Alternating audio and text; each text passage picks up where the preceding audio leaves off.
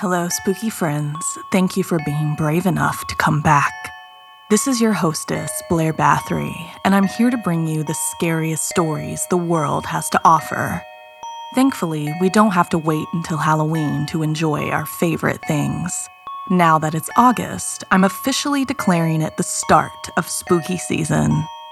Angi has made it easier than ever to connect with skilled professionals to get all your jobs projects done well. If you own a home, you know how much work it can take, whether it's everyday maintenance and repairs or making dream projects a reality. It can be hard just to know where to start, but now all you need to do is Angi that and find a skilled local pro who will deliver the quality and expertise you need. Angi has over 20 years of home service experience, and they've combined it with new tools to simplify the whole process. Bring them your project online or with the Angi app, answer a few questions, and Angi can handle the rest from start to finish or help you compare quotes from multiple pros and connect instantly, which means you can take care of just about any home project in just a few taps. Because when it comes to getting the most out of your home, you can do this when you Angi that. Download the free Angi mobile app today or visit Angi.com. That's A-N-G-I dot com. They say that soulmates are one soul that is split into two different bodies. When you have that kind of deep connection with someone, it can feel all encompassing. But if only one person feels that way and the feelings are not reciprocated, it can become an obsession. And obsessions can haunt you and sometimes can cause you harm. First, playground horror, followed by troubling texts, then wrong place, deadly time. Finally, in our featured story, The Cursed Temple of Destruction. I receive hundreds of creepy story submissions every single week. And of those, the scariest ones make it into our podcast, along with the story that we've chosen to animate and post over at youtube.com slash snarled. If you have a tale you're dying to share, send me an email at somethingscary at snarled.com.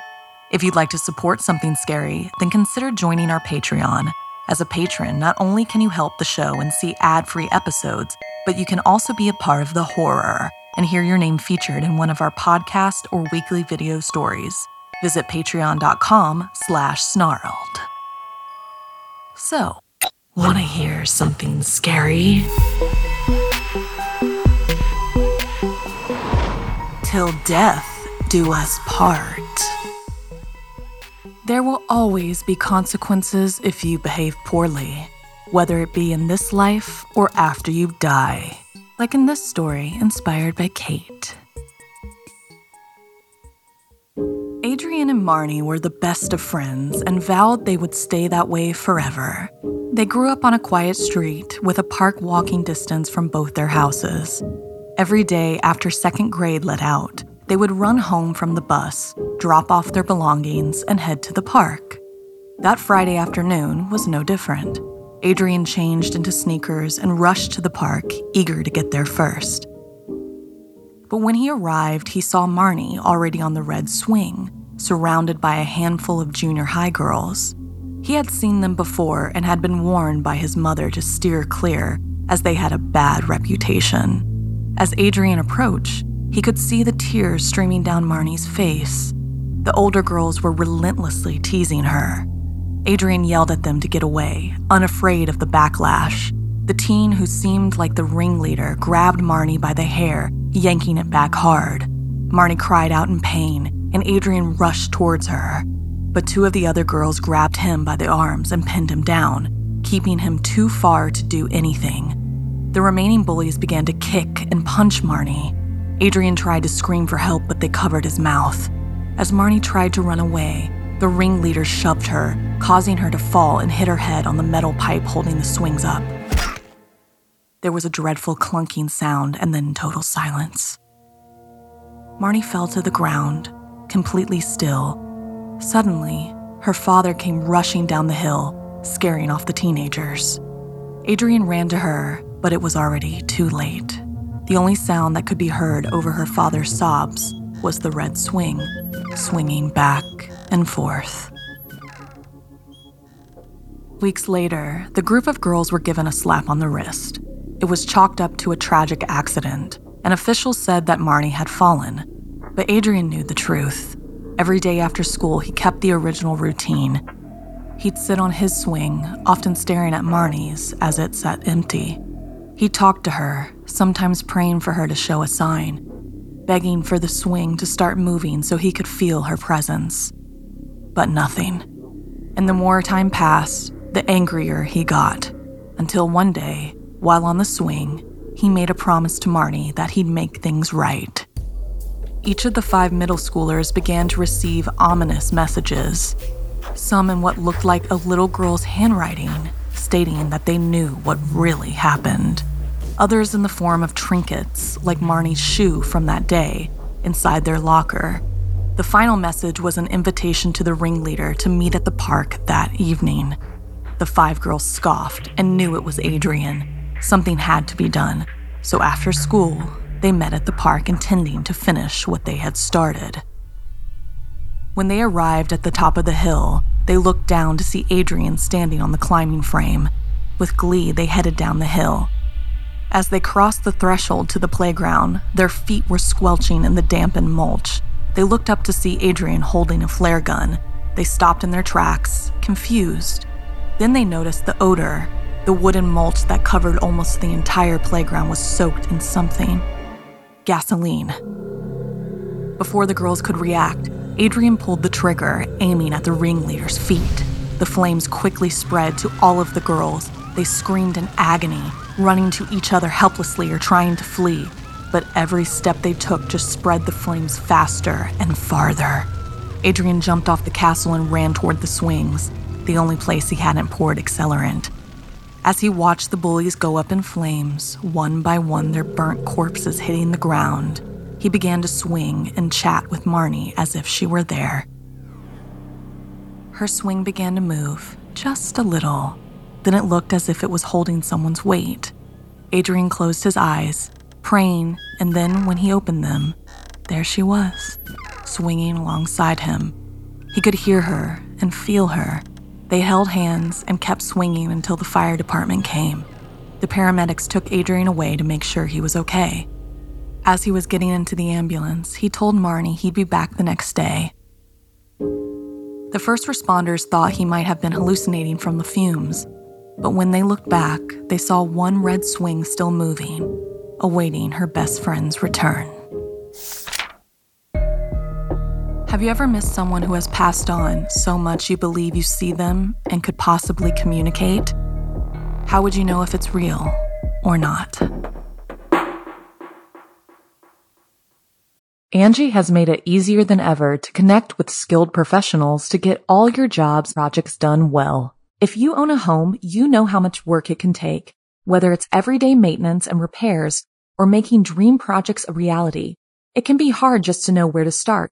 But now all you need to do is Angi that and find a skilled local pro who will deliver the quality and expertise you need. Angi has over 20 years of home service experience and they've combined it with new tools to simplify the whole process. Bring them your project online or with the Angi app, answer a few questions and Angi can handle the rest from start to finish or help you compare quotes from multiple pros and connect instantly which means you can take care of just about any home project in just a few taps. Because when it comes to getting the most out of your home, you can do this when you Angi that. Download the free Angi mobile app today or visit Angi.com. That's A-N-G-I dot com. Sometimes, no matter how hard we try, what we think we are seeing has no possible explanation like in this creepypasta inspired story written by Janine Pipe. Denisha stared at her phone, her brow furrowed. For the last 10 minutes or so, her boyfriend Ravi kept sending her the oddest messages. She was close to blocking his number. At first, she thought he was playing a joke on her. The first text had simply read, Don't open the door. Denisha had presumed he was being silly and was hidden in the garden or something. He knew her parents were out for the evening.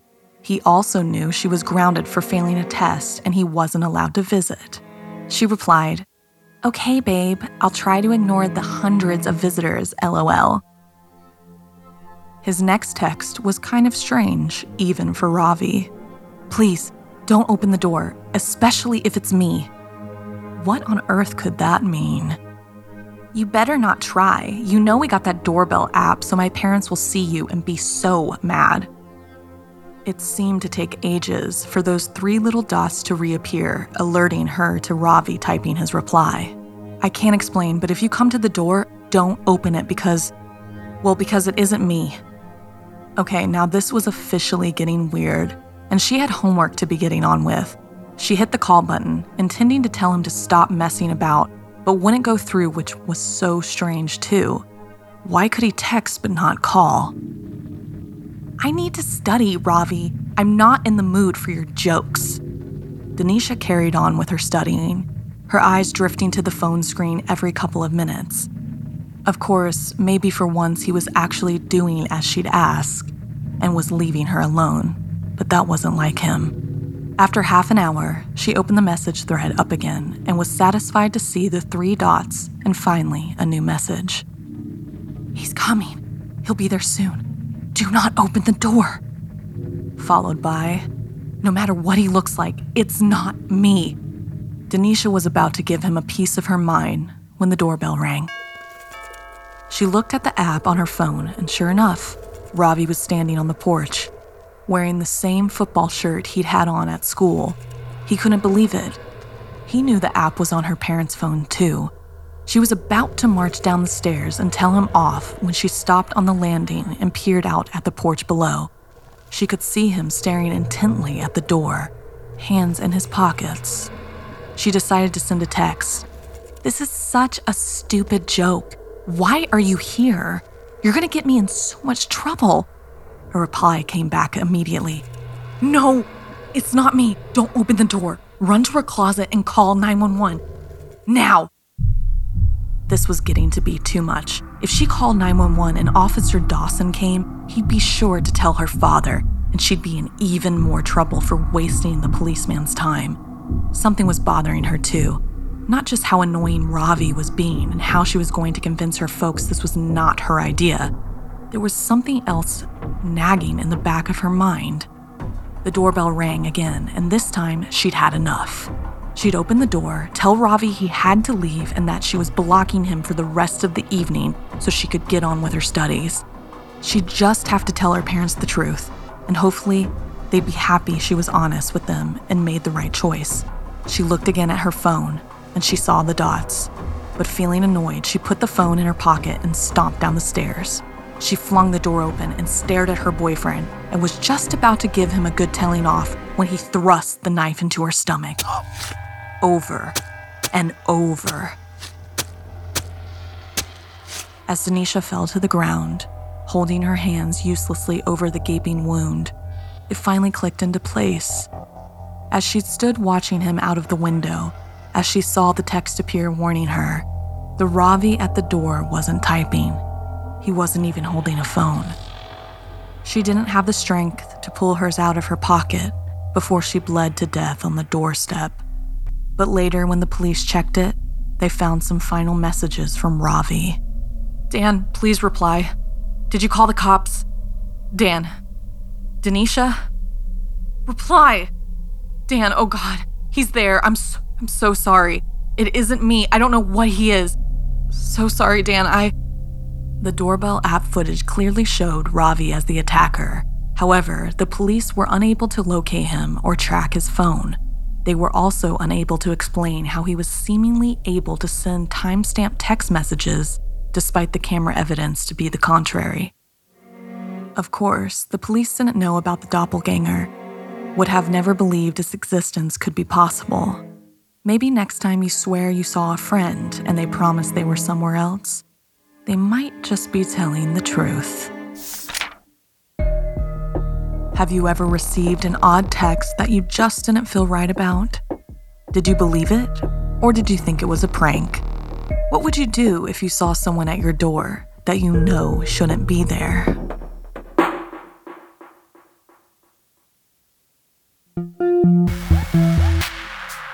When you don't trust your instincts, you can get caught in deadly crossfire. Like in this story inspired by Harley. Camilla knew how to be invisible. She had achieved the status through most of high school, barely saying a word, keeping to her writing, and eating in the library for lunch. She had purposefully avoided extracurricular activities and dances for three years and felt no regret about it. But when it was time for homecoming in her senior year, her mother had one request. She begged Camilla to go to just one dance, even if it was only for an hour. Her mother said that even to experience the atmosphere, the setting, could give Camilla something to write about. She herself had been quite the socialite, one of the popular kids and the life and soul of the party. She didn't want her daughter to miss this rite of passage, so Camilla acquiesced, but only for the allotted 60 minutes. The night came, and while she missed the dinners that all the other kids were attending beforehand, she was there as promised. She attended to scope the layout, to people watch, and then head straight home. As everyone funneled onto the dance floor, Camilla stayed leaning against the wall, checking the time on her phone. That wasn't until Omar Miller approached. Camilla and Omar had known each other since kindergarten and had several classes together, but she had barely said two words to him in all those intervening years. Yet, out of nowhere, he asked her to dance. Alarm bells rang. This was so cliche, straight out of a scene from every horror movie ever made. She expected a gang of popular girls to jump out and attack her at any moment, and so she declined. He sensed her incredulity and tried to remedy the situation. He said his date Ella had stood him up.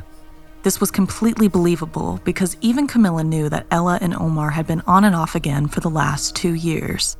She herself had witnessed their arguments in the hallways. The relationship was clearly toxic, and Ella seemed continually jealous of any other female speaking to him. Omar promised he would be a gentleman and that no one was there to harm Camilla, promising her Ella hadn't even attended the dance. Seeing as they were the only two single people, she decided to give it a chance. It would be another experience she could use in her writing, and there was only 10 minutes left until she completed her mother's one hour request. As they danced, Omar chatted away, asking questions. People watching whispered, but were more caught up in themselves to worry about the new dance partners. Camilla told him about her mother's request and said she would be leaving shortly. Omar, not wanting to be left alone, offered to drive her home. After a couple of not unpleasant dances, Camilla felt comfortable enough to say yes. So they headed to the parking lot and got into Omar's car. As they were choosing which station to listen to and laughing about each other's taste in music, a sudden crash slammed into the windshield. Omar and Camilla screamed. The pickaxe was now being pulled out of the glass. Camilla screamed for Omar to drive. He fumbled to put the car in reverse, and just as he was about to hit the gas, the axe drove straight through the driver's window and into Omar's skull. Camilla screamed as the blood splattered across her face. She opened her door and crawled out. She looked up and saw Ella attempting to yank the weapon from Omar's head. Ella's eyes, already black with rage, grew darker at the sight of Camilla. You? Of all the people he chose, you? Camilla denied any wrongdoing, but before she could prove anything, Ella had taken the pickaxe and thrown it straight at Camilla. It missed, hitting the ground just inches from her. Camilla grabbed it and tried to throw it away from her, but she wasn't quick enough, and Ella shoved her directly onto the blade. Camilla gasped in shock and pain, then rolled over onto her back, the pick sticking out of her chest. She struggled to breathe. Ella pulled out the weapon, blood dripping down onto the injured girl. She hovered over Camilla and said, You should have stayed invisible as she walked away triumphantly, leaving behind her the bodies of her ex boyfriend and the girl who had come to the dance only to please her mother. There was a buzzing sound from a text alert. It was Camilla's mom. The message read Hope you're having fun. Can't wait to hear about everything later. So proud of you. Love, Mom. XO, XO. Have you ever witnessed a relationship so toxic you knew it was destined to fail? Did it seem like one or more of those people were possessed by something evil?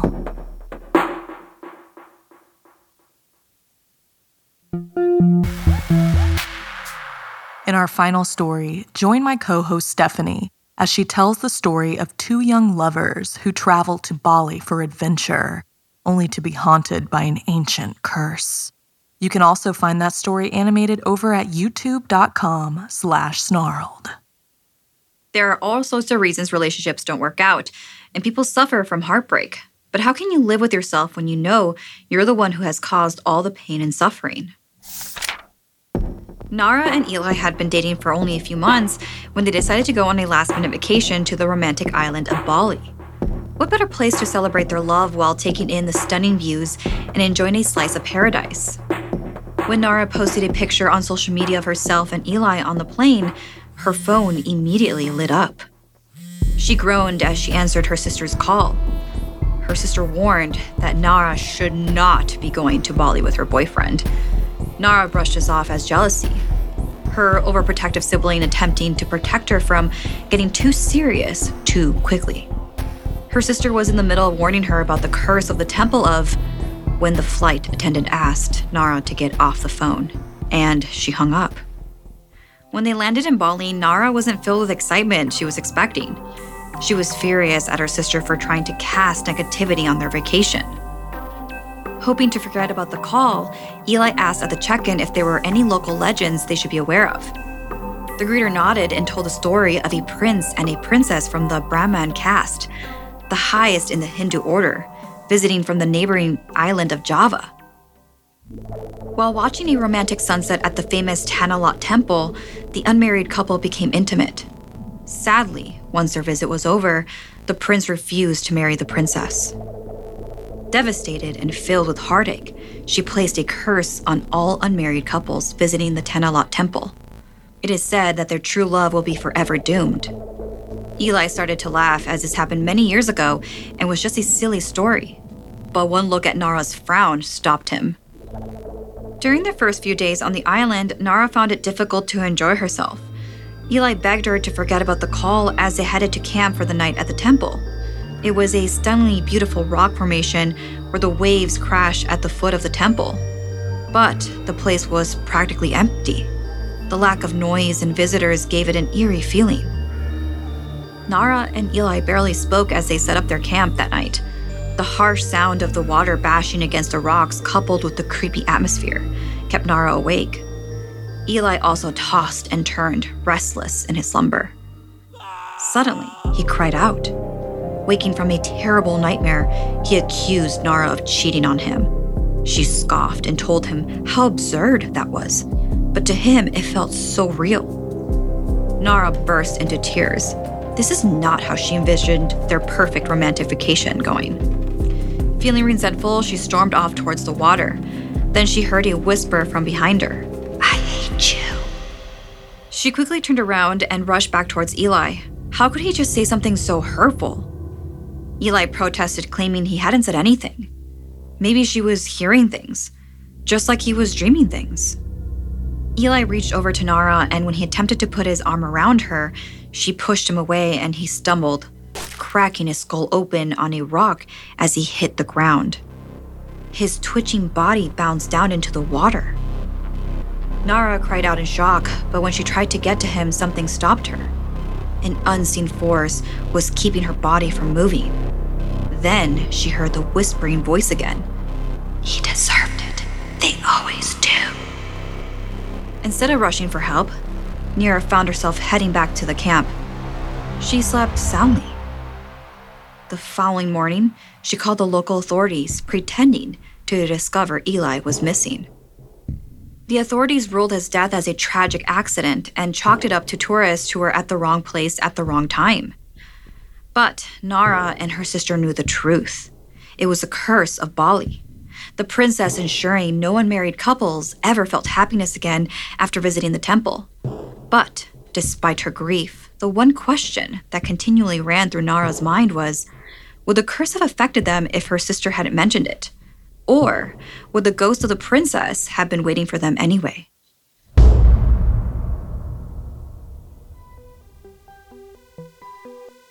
This week's podcast stories were edited by Sarah Lukasiewicz, Janine Pipe, and Stephanie Strange.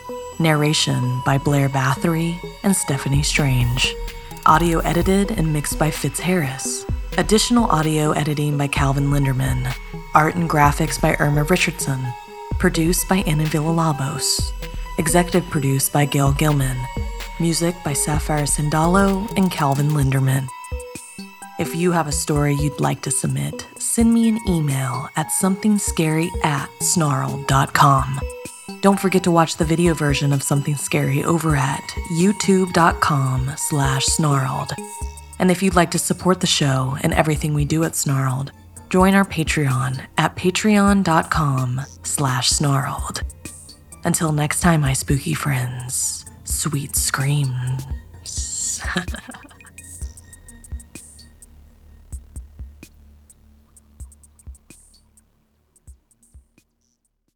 Angi has made it easier than ever to connect with skilled professionals to get all your jobs projects done well. If you own a home, you know how much work it can take, whether it's everyday maintenance and repairs or making dream projects a reality. It can be hard just to know where to start, but now all you need to do is Angi that and find a skilled local pro who will deliver the quality and expertise you need. Angi has over 20 years of home service experience and they've combined it with new tools to simplify the whole process.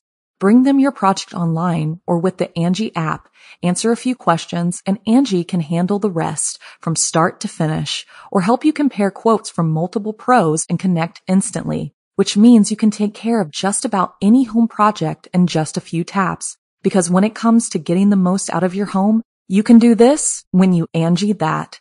Download the free Angi mobile app today or visit Angi.com. That's A-N-G-I dot com.